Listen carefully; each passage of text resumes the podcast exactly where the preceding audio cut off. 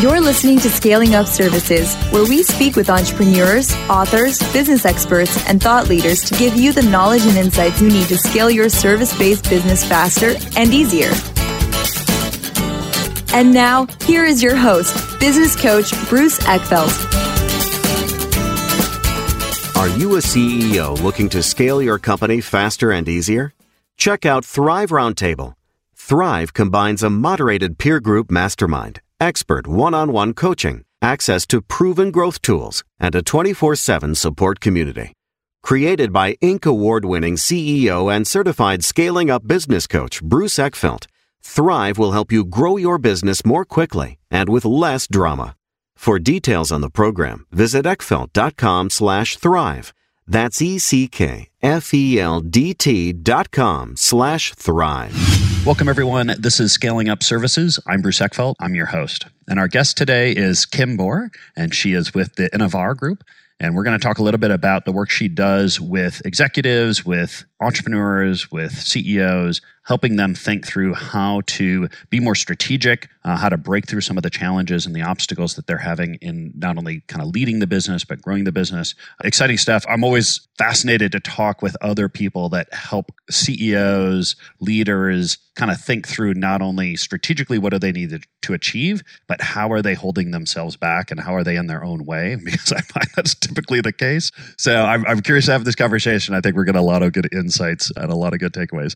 With that, Kim, welcome to the program. Thank you so much, Bruce, for having me. I'm really excited to be here. So, why don't we talk a little bit about just how you got into this space? So, what was your professional background that got you into just working with leaders on strategy and about their own kind of mindset and limitations? What was your experience? So I started off, you know, early in my career, I'd always just had this inherent desire to lead and to have my own business and to just, I was always fascinated with the dynamics of business. So every time as I was young and going through my career, I was just engaged in different aspects of business. And I always like to say I was, you know, somewhat of a student of business, just studying all the different components as I went through it. And at one point early in my career, I got to lead and I was a terrible leader. I did not have good yeah. I really was. And not because I wanted to be, right? I wanted to be this great leader, but I didn't have good mentors at the time. I didn't have good leaders. And when I went to them to say, hey, I'm not getting the results I need to with this team, what's what am I doing wrong? They couldn't tell me. And what I realized was they couldn't tell me because they weren't you know, skilled and developed in it. And so it was a real pivotal point for me because I needed to figure it out because I didn't want to have people not wanting to be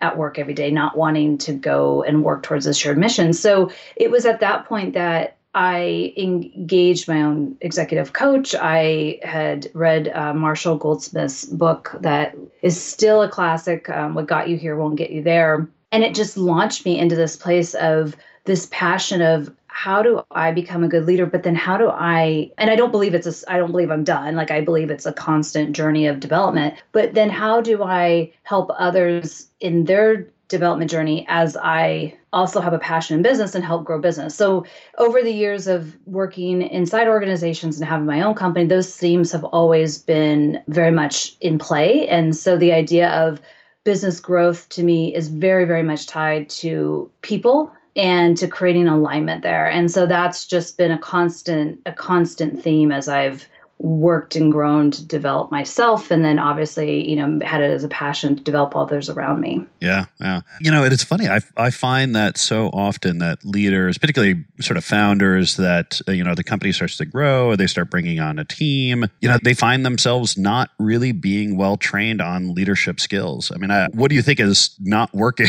around kind of our education system? Or i mean guys why do you think that happens? Or what have you noticed not only your own experience but the others you've worked with in terms of just the yeah the lack lack of leadership skills for a lot of these folks that end up in these leadership positions? It's all too common. And I think there's a couple of buckets. I think one of the buckets is when you're inside an organization, there's still a mindset of promoting based on performance. And so that what gets missed is the ability to be well suited for the role. So your performance could be all those technical skills, you're constantly achieving your numbers, But this concept of suitability is really about do you actually enjoy the needed behaviors that you have to exhibit on a day to day basis to do a particular role? And in leadership, a lot of times I think people believe you know they can parlay their independent experience into leading and they can they want to still have people see them as a, a peer or as a friend. And and it really is quite a different mindset and a very different skill set. And so i think that's one of the big gaps is that inside organizations that's still a broken part of that system that we need people to look at some of that suit that suitability side to understand well do people actually want to do this? Do they actually exhibit the behaviors and traits we need? The other side of though i see this happening is in the startup community where you know really smart professionals yeah. you know whether they be engineers or something then have these great ideas and they can get the funding and they can start a company and all of a sudden their title's a ceo and with it it feels like they're almost embarrassed to say you know i don't know how to lead. Like all of a sudden i'm now leading an organization and or they just assume they have to like these skills are somehow you know imparted on them be- with like some magic fairy dust. So it's like it's really fascinating and it's really consistent. So I think that there's that belief of, well, I if I have the technical skills, the professional skills to go and start this thing, then um, this other stuff should fall in place. And the reality is, it's just it's just not that easy. These are all skills we have to develop. Even if we have an inherent interest in leading, it's still a very skill based experience. So I think that there's a couple of buckets, and I think part of it's about, I think at the end, it's about realizing this growth mindset around what do I need to learn to just be you know be better and constantly be evolving and growing so I can impart that on others. Yeah. And do you do you have a particular uh, kind of leadership model that you kind of subscribe to or that you use in the work that you do? And, and I'm kind of curious how much you feel like there are you know kind of core leadership skills that every leader must have you know versus there's lots of different ways to be a leader and you kind of you, you develop your own kind of style and approach you know i guess how, how much do you see as being kind of well no there really are a common set versus you know you can be different types of leaders. You just need to figure out what kind of leader you're going to be and then be really good at that. You know personally i think the most engaging and results oriented leadership is servant leadership, where we're really more, uh, where our skills are around enabling the really smart and talented people we bring around us on our teams to, mm-hmm. to be their best and to do their best. And within that, I think there's there's three different areas that I practice and I, I in consult with other organizations and leaders to practice on. And so the first is around curiosity. We often enter into a situation with an assumption around what our belief system is or what we think this person's going to say or do. And that really clouds our ability to get to the heart of the of the issue or the opportunity or just you know really understand. And so if we come at a place of being curious where we're generally asking questions to understand someone's perspective it doesn't mean we have to agree with it. It just means we're trying to get this clarity and context so that we can uh, now be on the same the same understanding and move forward from there. So curiosity is huge and and not going in and thinking that we know what that person's going to say because you know of xyz because we don't yeah. so because we don't yeah. right and and you know we don't give people that opportunity so i think that's one of the biggest ones the other is you really in, invest in your team to give them the ability to grow and to fail along the way and what i often suggest is create some boundaries where they can safely fail, where they can have some independence, and then the guidelines where it's a red flag if you see this, this, and this, come to me. But if you don't see those things, go ahead and make the decisions yourself, or or go ahead and you know process the whatever it is you're doing forward,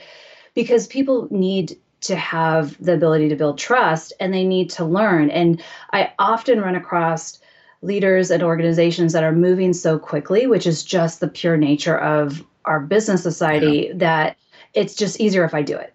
Well, that easier if I do it holds you back as developing as a leader, and especially when as you're becoming, you know, more either more senior in your company or you're the owner of your company, and you really need to be visionary and looking forward. It really, really holds you back to being able to do that because you're still in this doer mode, and so you really have to develop the people around you to to allow them to make mistakes and learn from them and grow and that sort of thing. So it's curiosity, it's building that team around you to really be able to um, to fail safely. And then you know the third I often say is about um, really just recognizing you don't have to have all the answers. And so trying to say, you know, say asking questions, but also saying, you know, I'm really not as clear on, on what, where we want to go with that. Let me get back to you. And then committing to a time to do it. That's what really builds uh, engagement and buy-in. And so those are the three areas that I subscribe to that I really encourage others to. And, and I think that the results can be pretty significant pretty quickly. Yeah. Yeah. So you mentioned uh, th- this idea of failing uh, a couple of times, and I'm always kind of curious to to dig into this with folks. Is how how do you differentiate, or how do you uh, d- sort of distinguish between sort of good and bad failure. Um, you know, I always find that there's there's always a little bit of pushback of oh well, we should we, we should just allow more failure. Like okay, like I get we should we should take more risks. We should have you know more chances to kind of try things and be okay with certain things not working out. But just pure failure though can be problematic. How, how do you make sure that it's uh, helpful failure or, or, or positive failure? Yeah. What's what's your kind of take on that? So, two things. So, one is I look at failures as a catalyst for growth. So, I talk about it as a place like, let's reframe what that word means because yeah. if we only play to our strengths, we don't actually grow in our capacity. Okay. And so understanding that our failures are something that we have to own, that we obviously aren't trying to like go and repeat them, but you know, when we make calculations we think are often good calculations and sometimes they're not.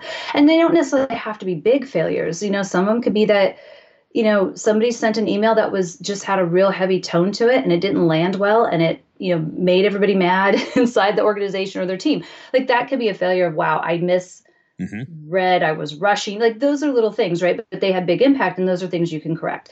So, so I, so what the first part is, I really look at failures as a as this catalyst for growth. Specifically, though, I think we can't have everybody just you know running wild so there's always guidelines and that we want to give and so certain projects so often i say we we tend to delegate to our players, but really then we're not developing a really robust team. And so if we think about what are certain projects we could ask people to take the lead on and and those projects don't have to have the same level of authority. So a certain project might be defined where you can give somebody and say, okay, here's the guidelines I want you to play in, but if you hit these certain areas, come back to me.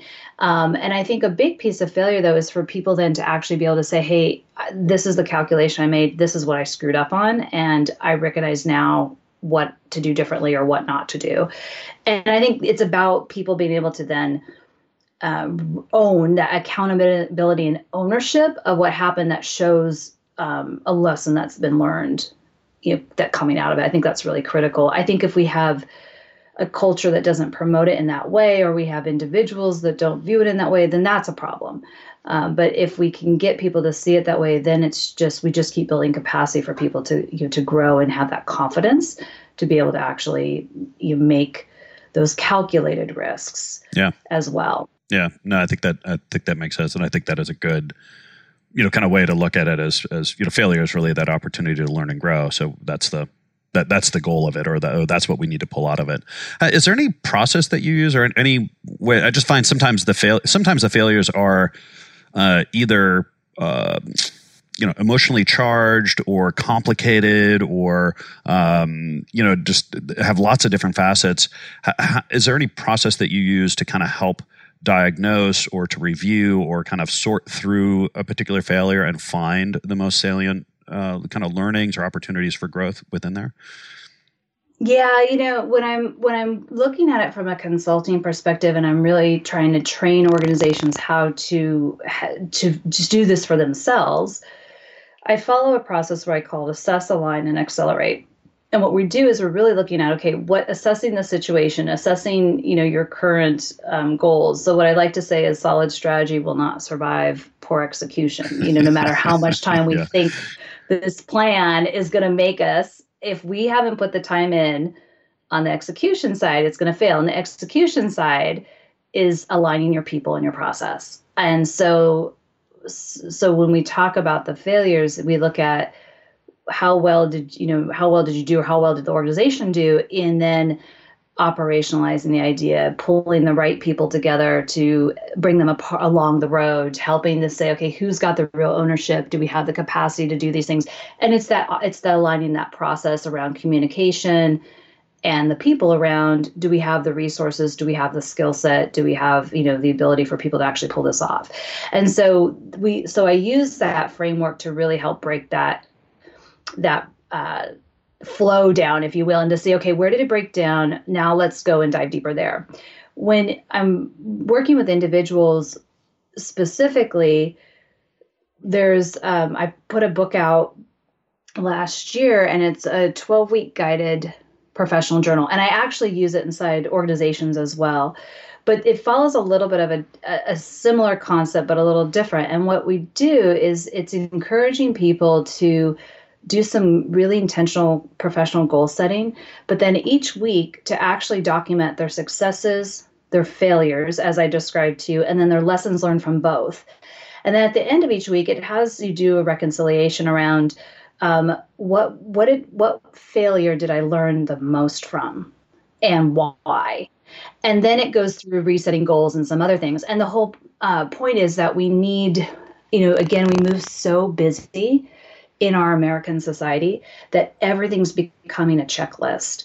And the problem is, is we end up disengaging in our organizations. We end up not having uh, the ability to advocate for ourselves as effectively or to show impact. And it it erodes our confidence. It also though erodes our ability to have buy-in and engagement. And so we ultimately then don't execute well. And so you can see where all this is really connected. And so the tool is meant for organizations and for individuals to have some ability to have control for themselves or as a team around that yeah Let's talk a little bit about managing people. I mean, you mentioned this this concept of servant leadership, and you know, being there, or, or, one of your main jobs as a leader is to help figure out what support, what clarity, what insights does your team need in providing that, so they can be successful. what are some I guess, ways or strategies a leader can use to help make sure that they're actually doing that with their people. They are providing that, fig- figuring out what what resources they need, and then providing those resources and helping them be successful. Are there any sort of techniques, practices, habits that you suggest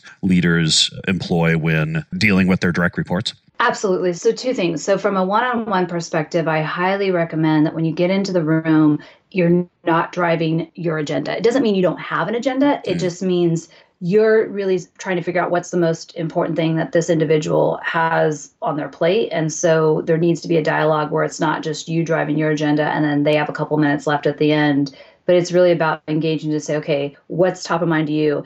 And the purpose behind that is really around what's sticking for you, what's not working, what is in your way, because a leader's job is to remove those obstacles. You know, if we're in a team setting and you're having a team meeting, it's really that same idea. A leader's job is to block and tackle, remove the obstacles, you know, and make the connections and the bridge that maybe the individuals, because they're moving so fast, aren't seeing. And so it's really around engaging to say, okay, if we're talking about this from an account-based perspective, we're saying, hey, what's going on and you know with this particular client? What do we want to do? Then it's really bringing the group together, but saying what's sticking, what's a red flag to you, what are you wanting to see happen that's not happening? What can I do? Is there a conversation I need to go have with somebody to unlock this thing? And so that's really a, a real key piece because that's then they can go do their job based on the skill set you hired them for. Yeah, yeah, I, I, always find that's a bit of a challenge for folks. I guess do you see one of the things I often see come up with leaders as they move into these kind of leadership management positions with uh, particularly kind of more experienced senior folks how do you deal with the kind of the dynamic of, of wanting to be a friend versus wanting to be a leader and, and kind of developing a relationship in that kind of direct report process is there any kind of guidance or model or mindset that you use or, or you suggest to leaders to you know build a relationship but also kind of clarify the difference between a direct reporting relationship and a friendship? Absolutely. I think this is one of the biggest struggles for people whether they're moving into leadership or they're a business owner and they're trying to you know, balance that. So the key is uh, and i find that it hits extremes right? It's either well we want to go out and do happy hour all the time and party like we did when we were peers or it's this you know i just just come in do your job and it's kind of a wall up so where it really needs to land is in this middle place of of bringing empathy into the conversation. You know, bringing the idea of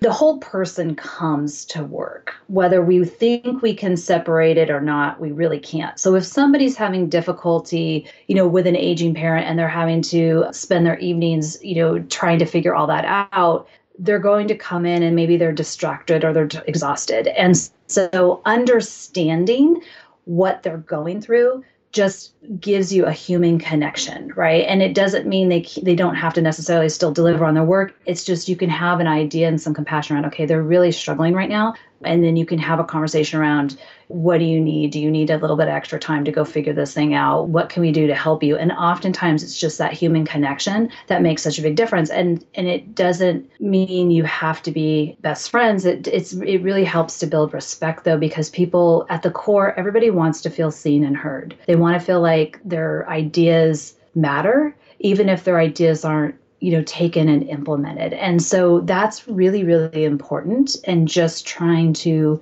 engage people in that way on a consistent basis you know asking them how how their weekend was and how their day was. And i get sometimes i know leaders like well i just don't really care. It's like well there's this balance between you need to have some level of concern and care because people are here to help your business thrive or to help this team grow. And so finding that place of pausing and slowing down to find a genuine way to connect is really important. And it's really around creating a solid execution strategy, quite frankly, around your plans. It just, you could do it in a really authentic way. Yeah. Well, and let's talk about that because I think that sort of the execution side is where a lot of this kind of the rubber meets the road in terms of ta- taking all these plans and the initiatives and the and the objectives and actually figuring out okay how do we how do we execute on this? How do how do we make this happen? How do we operationalize? Uh, as a leader how do you help a team figure out how the team how the individuals are going to execute without kind of being micromanagey and being sort of directive or giving them individual instructions uh, but yet making sure that things are really going to happen and there's going to be measurement and management around it? Give us some mm-hmm. sense of how you do that as a leader? So there's a couple of different ways. So so let's talk about it from a tool perspective. So when I'm working with organizations and teams, I really think data is incredibly important to understanding the makeup and the dynamic of a team. And I even mean a team inside you know a service-based owner-led organization. Those mm-hmm. are still that's still a team. And so what happens is often we assemble a team without necessarily knowing what are the skills and the behaviors and you know the suitability side of what this individual brings so that we can overlay it and create the best organization, the best team that could execute in the ways we need it. And so what I always do is say, let's look at data and, and I use some tool that's very focused on predictive analytics. Because when you talk about data, you take the emotion out and you take the well, he doesn't do X out of the conversation. And you start to say, okay, let's look at the dynamics in the team. So that's one aspect that that where I try to bring in and educate organizations and leaders on to say, let's you bring some data into the conversation that helps. That aside, to you know, the other part of your question really is around we still have to understand what our strengths and our weaknesses are and our triggers. Mm, and yeah. so it's really possible to say, you know, somebody could be extremely strong and frank in their communication. But if they can't temper that level of frankness and balance it out with the ability to also be able to be receptive to other information and ideas, that will that strength can become a detriment to them personally or to the organization. And so, from a team perspective, it's understanding where do our strengths and our weaknesses lie, and then what triggers us in a way that if we have awareness of individually and collectively we can be more powerful. And that's a lot of that's just you know even if you don't use a specific tool you can start to have those conversations and think about what does this person bring to the table? Do they have skills we're not even tapping into that we just didn't realize they had or they had a desire to use? And so there is some of that planning to help make make some of those decisions. And then it's a, really is about communication. And so often people get told they have to execute or they have to, you know, this initiative is now on our plate, we've got to go do it. And the breakdown is nobody's told them why. Mm, yeah. And nobody's told them why it connects to the bigger goal of our company. And then the other part of that is that nobody's told them why their work matters specifically into that. And and that's really key to having engagement is helping people say hey this is what's important. This is why you're you're tasked with it and why the how and how the impact's going to make in moving this you know this project forward. We've got you know a lot riding on. And so those are really the the kind of the three different pieces i would say depending on what phased organization's in that how they could tackle tackle that question. Yeah. Yeah. Let's talk a little bit about the ceo specifically because i think that while you know all these things apply to you know ceo as leader I, I think there's there is some uniqueness about being you know the, the ceo of a of a growth company what are some other things that you see sort of ceos struggle with as they you know kind of move into this growth mode as the company gets bigger, as they bring on more people, you know, as the operations get more complicated? What, what are some challenges that you typically see CEOs kind of run into, you know, as they develop themselves and, you know, strategies or, or things that you think will serve them better as they move into those roles? So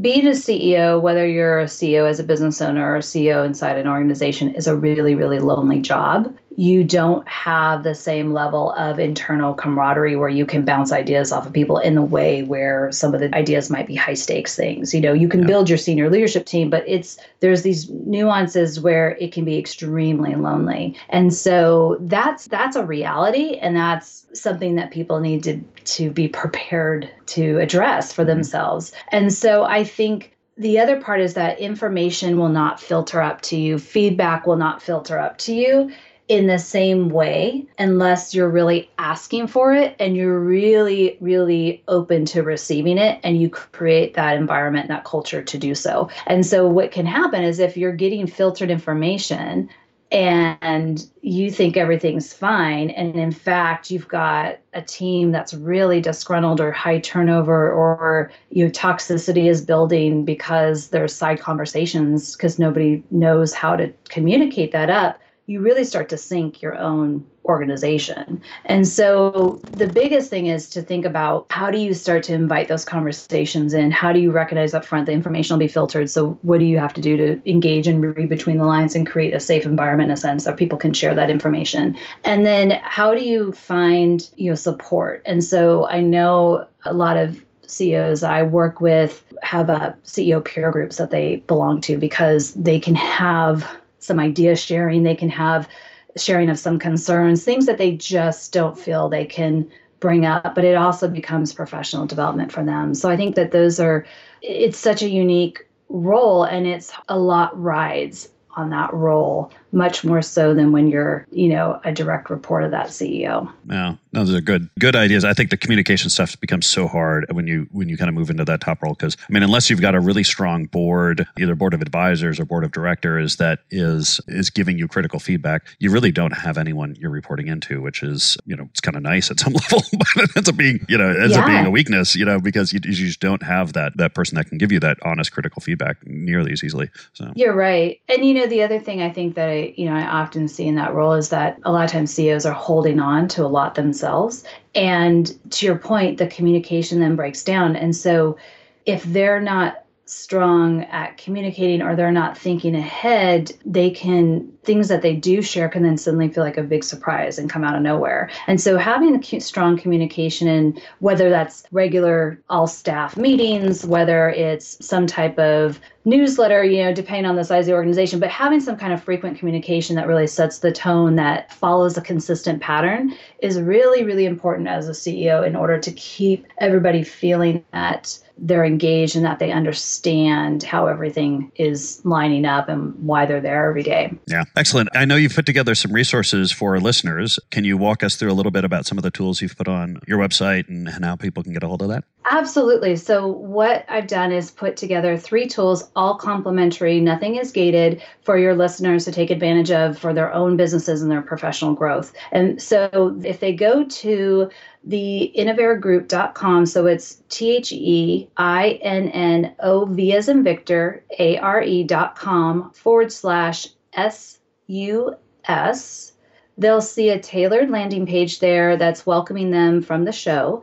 The first offering is a downloadable checklist with some some feedback, some ideas around why most strategic plans fail and implementing those type of initiatives. And so if you're experiencing any of that it's a great resource to kind of go through run through. And then there's some really great tips and ideas of what you should consider if you're experiencing one of those. The second offering is a short about it's less than 10 minutes. I think it's about an eight minute video. And it gives some skill building steps that whether you're an executive or an individual contributor all you can put this to use immediately. And it really is around a change leadership concept of how do you take somebody through where we've been, where we are, and where we're going when we're trying to get the ship turned or when we're trying to get people to understand why we're moving in, in a certain direction or why we're rolling something out. So it's a it's a really great tool that people can put to use right away. And then the third is if anybody wants to have a deeper conversation on the strategy execution work and team alignment, then they can reach out to me uh, through an opportunity to schedule a 30 minute complimentary call as well. And if anybody wants to connect on LinkedIn, it's simply Kim Bohr, B O H R, or on Twitter, it's at Kim Bohr. So pretty easy to find me if you want to stay connected and, and follow the work I'm doing. Perfect. I will make sure that the link and the handles there are in the show notes so people can click through and get that information. Kim, this has been a pleasure. Thank you for taking a time. Great conversation. Lots of good details, you know, both practical, but also sort of philosophical, giving people some better mindset and some context around this. So I really appreciate the time and it's been a pleasure speaking. You as well, Bruce. It's been wonderful. Thank you for having me. You've been listening to Scaling Up Services with business coach Bruce Eckfeldt.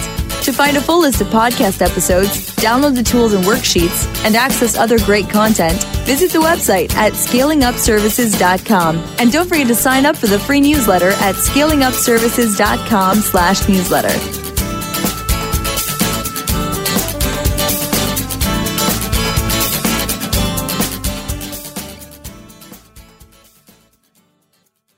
This podcast is a part of the C Suite Radio Network.